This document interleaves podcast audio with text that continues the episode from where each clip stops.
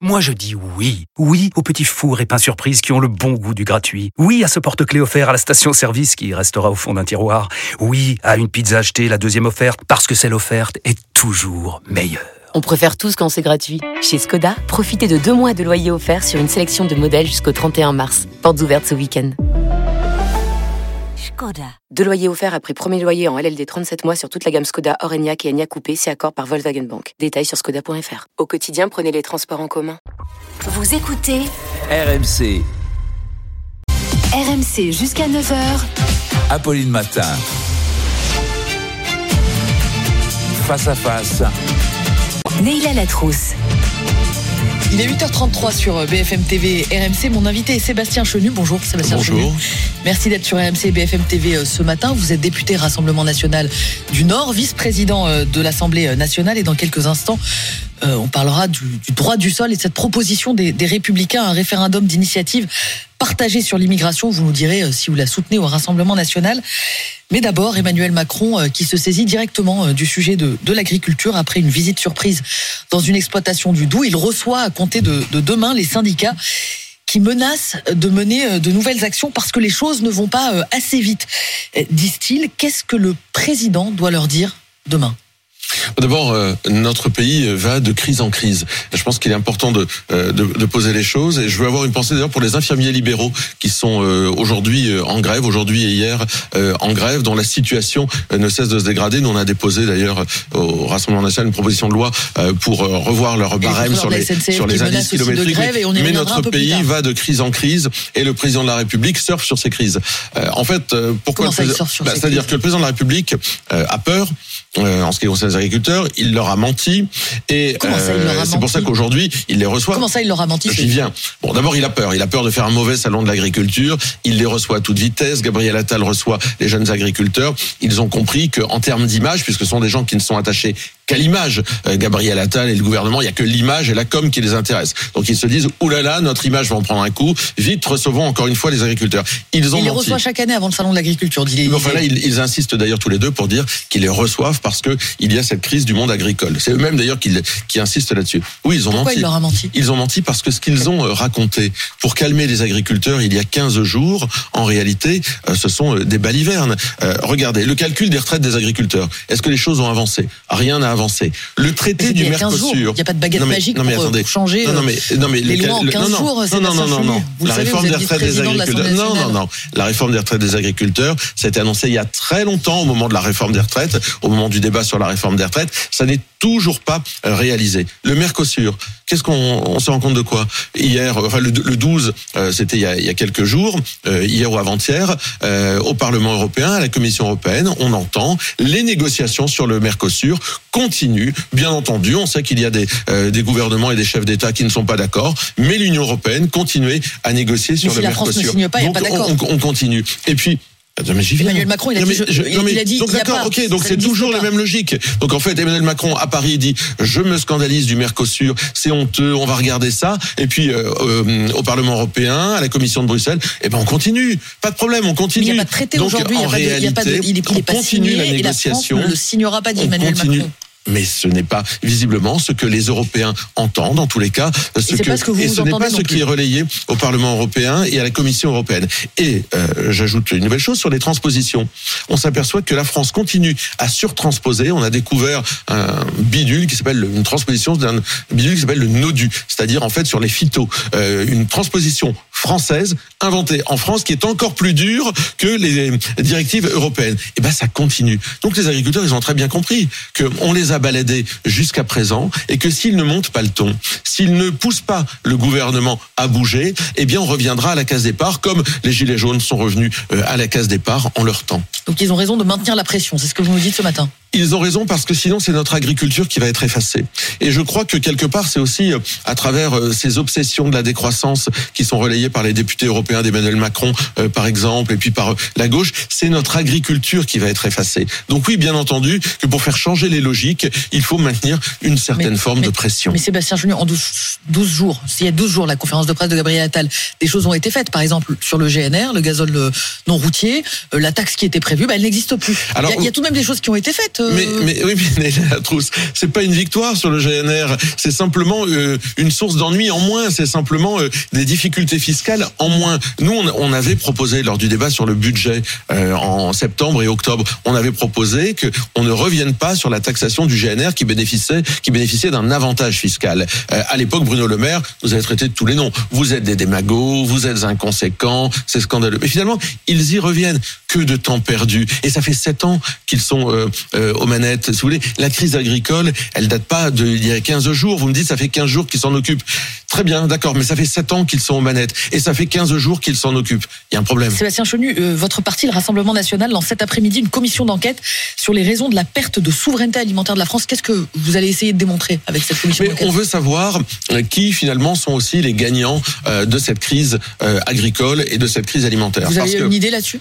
Ben oui, bien sûr qu'on a une idée. On voit bien les prix, euh, par exemple, de l'alimentaire n'ont jamais été aussi hauts. Et de l'autre côté, les agriculteurs n'arrivent pas à boucler leur fin de mois. Ça veut dire qu'il y a des intermédiaires, les grandes centrales d'achat, les industries de l'agroalimentaire, la distribution, qui forcément, à un moment ou à un autre, sont gagnants. Et d'ailleurs, il suffit de regarder les chiffres, ils sont gagnants. Donc on veut voir comment euh, ces intermédiaires sont gagnants, pourquoi, à quel niveau, et euh, comment on corrige tout cela. Il n'y a pas que les agriculteurs qui maintiennent la pression, il y a aussi les contrôleurs euh, de train qui menacent euh, d'une grève dès ce week-end. Bah, pourquoi autre chose? Ils, disent exactement sujet. la même chose que les agriculteurs. Ils disent on manque de considération, on n'est pas assez payé. Est-ce que c'est un mouvement de grève que vous soutenez? Alors il y a le fond et il y a la forme. Sur le fond, moi je les comprends parfaitement. Sur le fond, je comprends Euh, des Français qui ont des problèmes de pouvoir d'achat, qui travaillent, qui se lèvent tous les matins, euh, qui sont euh, dans des situations parfois euh, de, difficiles. Euh, quand on est contrôleur, on se retrouve à une certaine forme parfois, parfois euh, d'agressivité. Je comprends sur le fond. Sur la forme, j'ai des réserves parce que les Français euh, sincèrement en bave tellement que se retrouver à nouveau en période de vacances bloquée, je pense que euh, il faut euh, euh, évidemment revoir ça. Mais ça dit deux choses. D'abord un manque d'anticipation. Encore une fois, euh, on ne propose jamais des mesures pérennes aux Français sur leur euh, pouvoir d'achat, sur de la SNCF, mais aussi du gouvernement qui doit accompagner et qui là encore une fois se retrouve comme un lapin euh, dans les dans les phares d'une voiture euh, à se dire nous voilà euh, euh, encore pris. Et puis euh, si vous voulez la SNCF, enfin les, les contrôleurs grévistes de la SNCF ont compris une chose. Il y a deux Avec- syndicats sur quatre. hein, oui, deux syndicats sur quatre, vous avez raison. Ils ont compris une chose, c'est qu'il faut mettre la pression sur le gouvernement dans les moments les plus difficiles pour les Français pour le pour voir bouger. Bah, malheureusement, ce gouvernement anticipe si peu, pratique si peu le dialogue social, euh, prend si peu en considération la souffrance des Français, qu'effectivement on en arrive à des situations totalement aberrantes où il faut bloquer pour se faire entendre. C'est l'inverse du dialogue social sur lequel, je vous le rappelle, notre République est une République sociale repose également. Sébastien Chenu, j'en viens euh, à cette proposition euh, des Républicains. Euh, ce matin, un référendum d'initiative partagée sur l'immigration. Est-ce que c'est une bonne idée?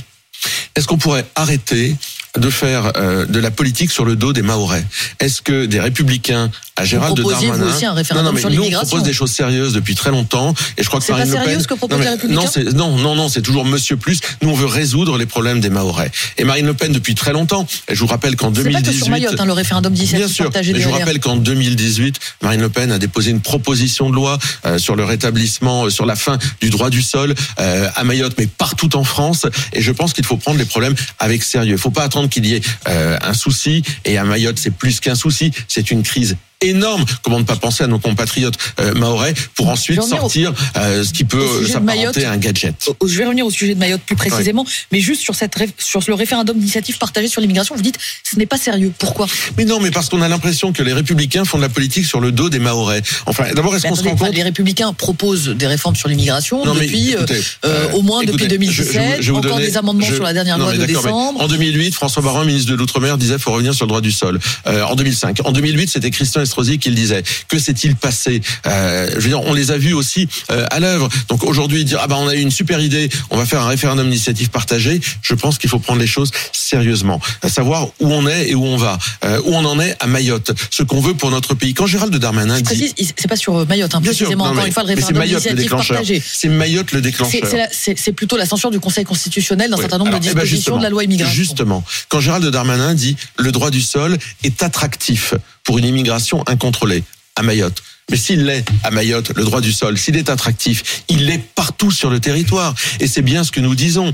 Donc il faut solutionner ceci en revenant sur le droit du sol. Ce qui n'empêchera pas des gens d'ailleurs de pouvoir se faire naturaliser, d'acquérir la nationalité française selon un certain nombre de critères. La réforme du droit du sol ne fait pas partie euh, en l'espèce du référendum d'initiative partagée que proposent les Républicains. Mais venons-en à Mayotte. Et qu'est-ce qu'ils proposent Puisque les vous voulez en, Républicains, en fait en- en- en parler, ils proposent euh, notamment euh, de durcir les conditions du regroupement enfin, familial. Ils proposent. Non, mais nous, on a un mais- référendum. on propose depuis longtemps un référendum avec un texte que Marine Le Pen. Mais, mais Non, je comprends que vous nous, on veut de l'efficacité. Non, mais là, il se réveille un beau jour en disant on va faire un référendum d'initiative efficacité. De l'efficacité. Vous parliez de Mayotte. Euh, à Mayotte, il n'y a pas d'aide médicale d'État que vous proposez de supprimer, que les républicains proposent de, de supprimer. Je précise, c'est un dispositif qui permet notamment aux étrangers en situation irrégulière, précisément aux, aux- aux étrangers en situation irrégulière, de bénéficier d'un accès aux soins. Pas d'aide médicale d'État à Mayotte, Sébastien Chenu, et pourtant l'immigration explose. Oui, mais vous- Ils ne viennent pas pour l'AME. Non, mais Les ils viennent pour d'autres choses. D'abord parce que a- les Comores sont beaucoup plus pauvres que Mayotte. euh, C'est pas un sujet paraît- de pompe aspirante. Mayotte, Pardon ce n'est pas Monaco non plus. Non, Non, mais non, mais May- personne ne dit que Mayotte, non, mais. Mayotte, c'est le département le plus pauvre de France. Mais ça reste plus riche que les Comores. Et vous savez qu'il y a aussi la volonté pour les Comores de s'approprier Mayotte. Il y a la revendication comorienne de s'approprier Mayotte. Et ils le font en envoyant leur, euh, les leurs, finalement, euh, accoucher, s'installer et vivre des à aides, Mayotte. ils viennent juste parce que le Ils niveau viennent- de vie, l'espoir de trouver un emploi, mais de, le de niveau de faire vie, étudier leurs le- enfants. Le, niveau de vie, c'est aussi des aides. Le fait de pouvoir scolariser des gens, leur trouver un logement, leur trouver un emploi, ça repose pas sur euh, sur rien. C'est bien l'argent. C'est bien l'argent des Français. aspirante. Bah euh, oui, enfin ce sont les bien les Français qui financent euh, l'école publique avec leurs impôts. Donc évidemment, mais Darmanin le dit, euh, le droit du sol, c'est attractif pour l'immigration, mais ça l'est partout. Donc Mayotte bénéficie déjà d'un régime euh, avec des, une certaine forme de dérogation en ce qui concerne l'immigration. Eh bien nous, nous considérons que le, la fin du droit du sol, euh, c'est une proposition que nous portons pour toute la France. Ce n'est pas de l'opportunisme politique, puisque là encore, quand on compare Mayotte Ça et fait 20 ans l'Hexagone. Sébastien Chenu, ça a quand même pas grand-chose à voir. Mayotte, 48% de population immigrée, on en est très très loin euh, Mais- en métropole. Mais Mayotte est notre avenir si nous ne faisons rien. Pourquoi? Parce que demain, les migrations économiques sont aujourd'hui Vous très voyez importantes. 34 millions d'immigrés bah, Laissez-moi, laissez-moi vous expliquer. Demain, les migrations climatiques vont concerner des millions d'êtres humains. Donc si nous ne faisons pas en sorte euh, de mettre des frontières, de contrôler notre espace, de savoir qui peut entrer, qui peut se maintenir, qui peut être français, qui n'a pas le droit, eh bien demain, dans 50 ans, eh bien nous aurons ces problèmes face à nous. Il faut les anticiper. On nous dit matin, midi et soir, attention, le climat, euh, la, la difficulté liée au climat va provoquer des catastrophes. Oui, les migrations climatiques, les migrations climatiques sont devant nous. Sébastien Chenu, euh, à Mayotte, la restriction euh, de l'accès à la nationalité votée en 2018 a conduit euh, à ce qu'on appelle une nouvelle fraude, les fausses reconnaissances de paternité. Aujourd'hui, un enfant né à Mayotte peut se voir délivrer un certificat de paternité par quelqu'un de, Maoré sous condition d'un échange financier. Je te donne un chèque, tu me donnes une reconnaissance de paternité. Est-ce qu'il faut des tests ADN Nous, nous avions demandé, en tous les cas, euh, euh, en France, qu'il puisse y avoir, euh, notamment pour les mineurs non accompagnés, euh, des tests euh, ADN pour savoir s'ils étaient vraiment mineurs, etc. C'est un autre sujet. Euh, C'est un autre sujet, mais ça veut dire que l'idée du test ADN peut faire irruption dans le débat. Moi, je n'y vois pas forcément d'inconvénient. On peut regarder ça. Il mais faut un euh, parent ça ou deux veut parents dire- français. mais non, mais devenir. vous savez très bien que euh, le droit du sol, qui est arrivé à peu près euh, en 1889, enfin au Ouais. 19e siècle, il a beaucoup évolué et il est devenu une automaticité. D'ailleurs, à l'époque, le gouvernement Balladur était revenu, la gauche l'a remis en place. Donc nous, nous Aujourd'hui, il faut considérons, avoir, il faut, nous le réclamer à considérons 18 ans et avoir vécu un certain nombre d'années eh bien, nous considérons qu'aujourd'hui, il ne faut pas qu'il n'y ait d'automaticité. Ce n'est pas parce que vous naissez en France qu'automatiquement vous devez être Mais français. vous dites, y compris si des parents euh, déclarent euh, l'enfant, si un père déclare euh, des enfants, pourquoi pas test ADN demain pour vérifier que ce n'est pas une fausse déclaration de paternité Écoutez, en tous les cas, Mayotte, dans cette situation particulière, je pense que l'ouverture des tests ADN, le fait, de- le recours aux tests ADN pour lutter contre les immigrations, l'immigration incontrôlée dans notre pays, et Mayotte fait partie de notre pays, est une possibilité qu'il ne faut pas exclure. Et donc, si je vous ai bien compris, 2027, si vous arrivez au pouvoir, plus de droit du sol. Non, mais ça veut dire qu'on peut quand même devenir français. Euh, non, mais ça veut dire qu'on peut quand même continuer vous à supprimez le droit du sol. Il n'y a plus d'automaticité. Oui, la fin du droit du sol. Ça veut dire que, mais vous savez, euh, le droit du sol ne s'applique pas dans tous les pays. hein. C'est une spécificité euh, française aussi. Mais ça veut dire qu'on pourra devenir français selon d'autres critères et ce ne sera pas automatique. Bah oui, je pense que c'est le minimum. Et dans le cas de Mayotte, il faut une réforme constitutionnelle, Sébastien Chenu, Oui. pour que le droit du sol soit entériné. Est-ce que le Rassemblement national la votera? Bah, on a demandé la fin du droit du sol à Mayotte, donc on est plutôt disposé à regarder ça avec bienveillance. Mais nous, nous considérons qu'il faut aller plus loin. La fin du droit oui du sol. Vous la voterez bah, euh, si- S'il n'y a pas euh, des cavaliers, si derrière il n'y a pas d'autre chose, parce que j'ai vu aussi que la fin du visa territorialisé euh, qui visait à envoyer les milliers de migrants mais, mais vous dites, en vous métropole. dites oui si c'est que le droit du sol à Mayotte, on, Bien on sûr, votera ça, sans ça- condition. mais- mais- C'est-à-dire en les cas, réclamerez pas que ce soit étendu à, à, à- à- mais à- on va, on va regarder le texte. Mais ce premier pas, nous l'avons demandé pour Mayotte, pour soulager les Mahorais. Nous allons évidemment le voter, mais j'attire l'attention du gouvernement euh, pour pas qu'il se retrouve dans le même piège euh, que euh, la loi immigration. C'est est-ce que le Conseil constitutionnel validerait ça? Parce que là, on, ce n'est plus une quelque chose, une exception. On sort finalement Mayotte du même droit que les autres départements français. Donc, est-ce qu'il est possible qu'un département français soit à ce point sorti du droit commun? C'est une question de constitutionnalité et j'aimerais que le gouvernement y réfléchisse avant de nous convoquer en congrès. Sébastien Chenu, vice-président de l'Assemblée nationale, député Rassemblement national du Nord. Est-ce que la moitié, près de la moitié d'un gouvernement composé de millionnaires, ça vous choque, de ministres millionnaires? Mais c'est- pas ça qui me choque en, en réalité. Euh, c'est pas que les gens aient pu gagner à un moment ou à un autre leur vie à l'extérieur avec du Les ministres peuvent être millionnaires. non mais les ministres peuvent être millionnaires. Ce serait bien aussi qu'il y ait des ministres qui arrivent de la, de la vie réelle et qui ne le soient pas. Mais on a l'impression que c'est la politique qu'ils mènent qui est au bénéfice des millionnaires euh, avec Emmanuel Macron. C'est la politique menée euh, par le gouvernement d'Emmanuel Macron au bénéfice de quelques-uns. Et ça, ça me choque davantage. Mais ça parce que vous pouvez pas avoir, parce que je vous, ai, non mais je vous ai coupé, vous alliez parler d'Éric Dupond-Moretti, vous dites, il non, a gagné sa vie vie avant. honnêtement. Mais regardez, mais regardez, il y a les des- mérite. Non mais regardez, il y a des gens très riches qui ont une conscience sociale. Jean-Louis Borloo était un avocat richissime. Il a une conscience sociale lorsqu'il a euh, aidé euh, le Valenciennois, euh, dont je suis voisin, à se sortir de la difficulté. Donc c'est pas le sujet. Simplement, c'est la politique qu'on mène. Le, le gouvernement d'Emmanuel Macron mène une politique au bénéfice d'une France qui va déjà très bien et uniquement de celle-ci. Parce qu'il est où le, euh, la, elle est où la mobilisation du gouvernement d'Emmanuel Macron pour les ouvriers d'Eternit à Holchin dans ma circonscription? Elle est où la, euh, la mobilisation euh, du gouvernement pour les infirmiers libéraux en grève aujourd'hui C'est ça qui m'importe. La moitié des, des ministres euh, millionnaires, ça ne vous choque pas. C'est-à-dire la proportion non plus ne, ne vous choque Non, pas ce qui me davantage. choque, c'est la politique qu'il mène. Vous, vous Que- n'êtes pas millionnaire, par- pardon. euh, Non, non, mais ma déclaration de patrimoine est en ligne, elle est consultable. Marine Le Pen, euh, je le précise pour nos auditeurs, euh, puisque toutes les déclarations de patrimoine le sont, elle dispose d'un patrimoine supérieur à un million, ce qui en fait une millionnaire. Mais lorsqu'on est propriétaire, ce qui n'est pas mon cas, à Paris d'un patrimoine, on est souvent à un moment de sa vie, lorsqu'on a dépassé euh, 50 ans, amené à avoir un patrimoine qui a évidemment euh, beaucoup monté. Parmi les euh, ministres dont on parle, enfin ex-ministres dont on parle beaucoup aujourd'hui, Sébastien Chenu, il y a Elisabeth Borne, euh, l'ancienne première ministre, qui va retrouver les, les bancs de l'Assemblée. Est-ce que vous avez hâte de la retrouver? Non, non, non, pas du tout. Elle va du- devenir députée, elle va siéger avec vous. Non, mais j'ai pas du tout de la retrouver. Elisabeth Borne était parfaitement odieuse, euh, avait un mépris, un mépris total du Parlement, Madame 49.3. Alors elle va voir ce que c'est qu'être députée, elle va voir ce que c'est que siéger la nuit, elle va voir ce que c'est euh, qu'être frustrée parce qu'un gouvernement répond à côté de la plaque. Donc bienvenue dans la vraie vie euh, politique, Madame Borne, euh, et bienvenue dans la confrontation des idées